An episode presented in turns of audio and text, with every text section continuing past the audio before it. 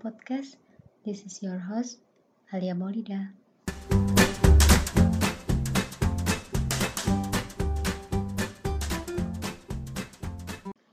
Well, COVID-19 emang ngebuat uh, semuanya jadi kacau ya guys. Mulai dari pekerjaan-pekerjaannya jadi WFH, terus kegiatan outdoor juga banyak yang dibatalin, terus mobilitas mobilitas kita sekarang juga susah, pertandingan-pertandingan pun juga banyak yang diundur jadwalnya. Event-event juga bahkan batalkan. Namun, namun kita harus tetap bersyukur guys. Karena apa? Karena kita masih bisa diberi kesempatan untuk uh, menikmati hidup yang lebih indah ini. Terus juga sadar nggak sadar ya, selama pandemi ini tuh kita banyak banget dapat ilmu yang biasanya kita tuh nggak dapat atau kita menyepelekan ilmu itu. Tapi ya, tapi ini tuh berbeda gitu dengan apa BWF karena BWF uh, eh, secara resmi mengumumkan bahwa mereka akan menggelar kejuaraan turnamennya untuk pertama kali sejak pandemi wah gila. Selama tujuh bulan dari awal corona hingga apa Oktober lalu itu sebelum BWF mengumumkan secara resmi turnamennya itu kita kayak hibernasi gak sih? Hibernasi dari kegiatan-kegiatan atau apa ya dari jadwal-jadwal turnamen gitu. Tujuh bulan loh. Waktu itu BWF masih bimbang sih karena uh, kapan gitu mereka akan ngadain turnamen karena kan awalnya Thomas Uber Cup itu mau diadakan bulan Agustus kan nah tapi ternyata uh, aturan di Denmark Open tuh tidak membolehkan acaranya tuh di atas 100 orang gitu yang hadir.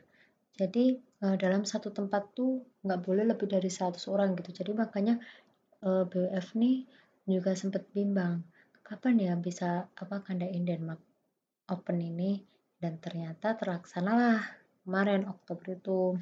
Uh, perasaan aku ya ini Denmark Open nih beda aja gitu kalau dilihat-lihat dibandingkan turnamen-turnamen lain. Uh, punya Indonesia punya Indonesia Cup maksudnya atau Indonesia Open gitu beda. Ya dilihat dari segi kerja kameranya atau pas interval kalau di Indonesia tuh kayak ribut banget gitu kan. Nah kadang susah buat dengerin instruksi pelatih.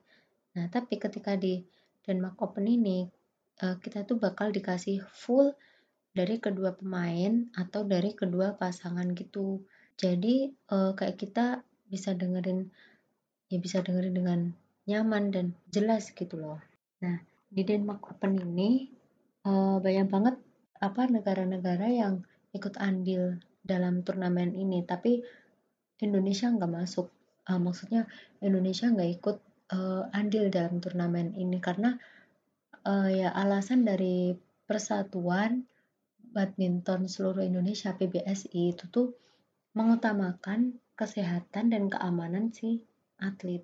Jadi uh, eh, PBS ini tuh masih khawatir gitu misalkan dari Indonesia maju ke turnamen Denmark Open itu ntar bakal ada hal yang tidak diinginkan terjadi gitu. Salah satu ratu badminton dunia, Carolina Marin, turut serta dalam uh, turnamen Denmark Open 2020. Dia mewakili Eropa untuk maju dan siap mengalahkan pemain-pemain raksasa lainnya. Wah, yang belum tahu Carolina Marin siapa sih ini Carolina Marin tuh? Oke, dilansir dari Wikipedia, Carolina Marin adalah bahwa adalah Carolina Marin itu seorang pemain bulu tangkis yang berasal dari Spanyol di nomor tunggal putri. Dia adalah mantan pemain peringkat satu dunia selama 66 minggu. Ia saat ini berada pada tingkat 7 dunia BWF, BWF dan merupakan peraih medali medali emas pada Olimpiade Rio Olimpiade Rio 2016 di Brazil. Dan dia juga merupakan uh, juara dunia bulu tangkis sebanyak tiga kali pada tahun 2014, 2015, dan 2018. Wah, keren banget ini si Marin ini. Di tahun 2014, uh, dia berhasil mengalahkan Lee Seurui. Siapa sih Lee Seurui? Dia tuh adalah mantan pemain bulu tangkis dari Tiongkok dan salah satu pemain paling sukses di masanya. Tahun 2014 dengan skor 17-21 tahap eh babak pertama, 21-17 babak kedua, dan karena imbang kemudian ada babak penentuan babak ketiga itu 21-18. Nah, di sini Marin meraih, meraih medali emas. Yang di tahun 2015 ini diadakan di Jakarta.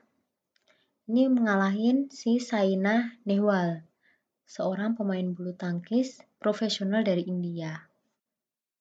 Terus yang ke 2018 ini di Nanjing, Cina. Ini ngalahin Pusaria Venkata Sindu dengan perolehan skor babak 1-2-1-19, babak kedua 2-1-10, dan tentu saja meraih medali emas. Babak pertama, Marin menghabisi tunggal Rusia Natalia Perminova di dua game sekaligus. Di babak ini dia bermain dengan sangat hebat. Sejak awal game pertama, baik Carolina maupun Natalia bermain dengan sangat baik. Mereka berusaha saling menghabisi di uh, di ronde ini. Carolina unggul lebih Carolina, kok Carolina jadinya? Marin maksudnya. Marin unggul lebih dulu di angka 8-3, kemudian ia unggul di interval game pertama dengan angka 11-4. Si Marin ini makin menunjukkan ketajamannya, dia unggul jauh di angka 14-4, kemudian Natalia Perminova membalas di angka 6-17 pemegang tiga gelar juara dunia dan juara Olimpiade 2016 itu akhirnya menyudahi game pertama dengan skor 2-1-7. Game kedua, Marin kembali menunjukkan uh, aksinya, ia unggul 4-2, kemudian disamakan 4-4 oleh Natalia Perminova. Pertandingan berlangsung sengit kali ini. Nah, si Natalia Perminova kembali membalas, namun Marin tetap unggul, tentu saja tetap unggul di interval game kedua dengan skor 11-8. Marin berhasil unggul di angka 17-13 kali ini. Marin mengubur mimpi Natalia dan menyelesaikan game kedua dengan skor 21-15 dalam 28 menit. Lanjut di babak lebih besar, Marin menghajar wakil Denmark Lain Christopsen, lagi-lagi dia menang dalam dua babak sekaligus dengan poin 21-14 dan 218. Wah, ini namanya kalah kalah kalah telak ini wah. Sederet pebulu tangkis dunia mencatatkan prestasi dan ada juga yang harus menelan pil pahit di sana, termasuk Carolina Marin. Persaingan Marin dan Okuhara sudah berjalan ketat sejak game pertama, Kedua pemain itu saling menyusul dengan penuh semangat sepanjang laga. Beberapa kali Okuhara sempat memimpin perolehan angka, namun Marin mampu mengejar dan menyeimbangkan kedudukannya. Nah, eh, ini di sini di Denmark Open 2020 ini Marin berhasil dikalahkan oleh Nozomi Okuhara, sang tunggal dari Jepang. Dan saat kedudukan 18-18, Okuhara berhasil mengamankan dua poin akhir. Pertarungan sengit berlanjut pada game kedua di mana kedua pebulu tangkis sama-sama bermain agresif. Okuhara unggul, tetapi Marin tidak mau menyerahkan begitu saja gelar Denmark Open 2020. Marin terus memberikan perlawanan keras terhadap Okuhara. Namun, uh, Okuhara tetap uh, bisa, apa ya namanya, bisa membaca pola permainan si Marin ini jadi bola marin dapat dikembalikan dengan mudah oleh Okuhara. Mendekati akhir game kedua, dengan satu pukulan kuat dan terarah, Okuhara menutup pertandingan malam itu dengan skor kemenangan 2-1-17. Hal tersebut tentu sekaligus menambah catatan kemenangan Okuhara atas Marin. Dari 15 pertemuan sebelumnya, Marin sudah menang 8 kali. Nah ini sebenarnya uh, Denmark Open ini tuh um, bisa dibilang menjadi partai balas dendam si Nozomi Okuhara. Karena apa? Karena dia dulu sempat keok di final Denmark Open 2019. Tapi dulu waktu dia kalah itu memang lawannya bukan si Carolina Marin. tapi dia dikalahkan oleh uh, Tai Tzu-ying yaitu uh, seorang pebulu tangkis tunggal asal Taiwan. Kala itu Nozomi di uh, di dikalah telakan langsung dalam dua game sekaligus. Nah, sekarang di Denmark Open 2020 ini dia berjumpa dengan Marin mungkin mungkin ini adalah salah satu milih milih misi balas dendam si Nozomu Nozomi Okuhara karena dia sempat kalah telak di tahun sebelumnya. Sebenarnya ini adalah kekalahan kedua Carolina Marin dalam 9 pertemuan terakhir melawan pemain peringkat 27 dunia. Terakhir kali itu uh, si Christy Gilmore menjadi pihak yang menang uh, dalam final turnamen Spanyol Open pada 2014 lalu. Nah, yang sekarang Carolina Marin yang menjadi runner-up uh, Nozumi Okuhara pulang tanpa keberhasilan tahun ini dan pendapat Nozumi Okuhara tentang Marin dia tuh seneng seneng bermain dengan si Marin ini karena apa? Karena menurut si Nozumi Okuhara Marin ini adalah pemain yang lebih cepat dan memiliki serangan lebih keras. Nah, jadi dia fokusnya itu ke pertahanan dan gerak kakinya. Jadi taktik dia untuk mengalahkan si Marin ini adalah uh, pada pertahanan dan gerakan kaki si Marin ini sama uh, kakinya dia itu bergerak lebih baik gitu waktu pertandingan itu. Jadi memang semesta ini menghendaki Nozomi Okuhara sebagai pemenang. Dan secara keseluruhan pertandingan, pertandingan itu berjalan dengan baik bagi Nozomi Okuhara. Nah, dan siapa yang tahu ternyata kekalahannya itu kekalahan si uh, Carolina Marin itu dipicu oleh stamina dia yang lemah dan uh, ya memang Shinozumi Okuhara ini memang mainnya bagus dan taktik dia juga bagus gitu.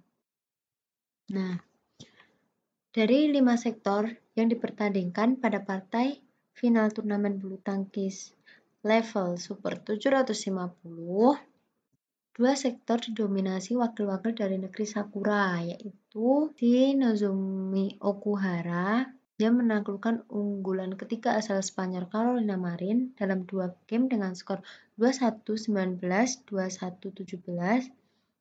Dan yang kedua itu Yuki Fukushima eh, yang mengalahkan Mayu Matsumoto dengan skor 21-10, 16-21 dan babak terakhir penonton itu 21 18. Sementara itu ganda campuran Jerman Mark Lamfurst ini menyabet gelar juara setelah menyingkirkan pasangan suami istri asal Inggris yaitu Chris Adcock, Gabriel Adcock dengan hasil 18-21, 21-11, 21-14. Di partai ganda putra, wakil Inggris Mercus Ellis atau Chris Landgrich menang rubber game atas duet Rusia Vladimir Ivanov Ivan Sazonov dalam waktu 1 jam 14 menit dengan perolehan 22-22, 21-17, dan 21-18. Terakhir, sama seperti ganda putri, pertarungan di sektor tunggal putra juga diisi oleh dua wakil tuan rumah, yaitu uh, unggulan ketiga Anders Anders Antonsen melawan unggulan ketujuh Rasmus Kemke. Laga perang saudara itu pun dimenangkan oleh Antonsen dalam tiga tim dengan skor 8121, 2119, dan 2112. Oke, sepertinya bacotan gue udah dulu sampai sini aja. Uh, makasih udah mau dengerin uh, podcast ala-ala aku dan semoga bisa menambah wawasan kalian semua. Goodbye.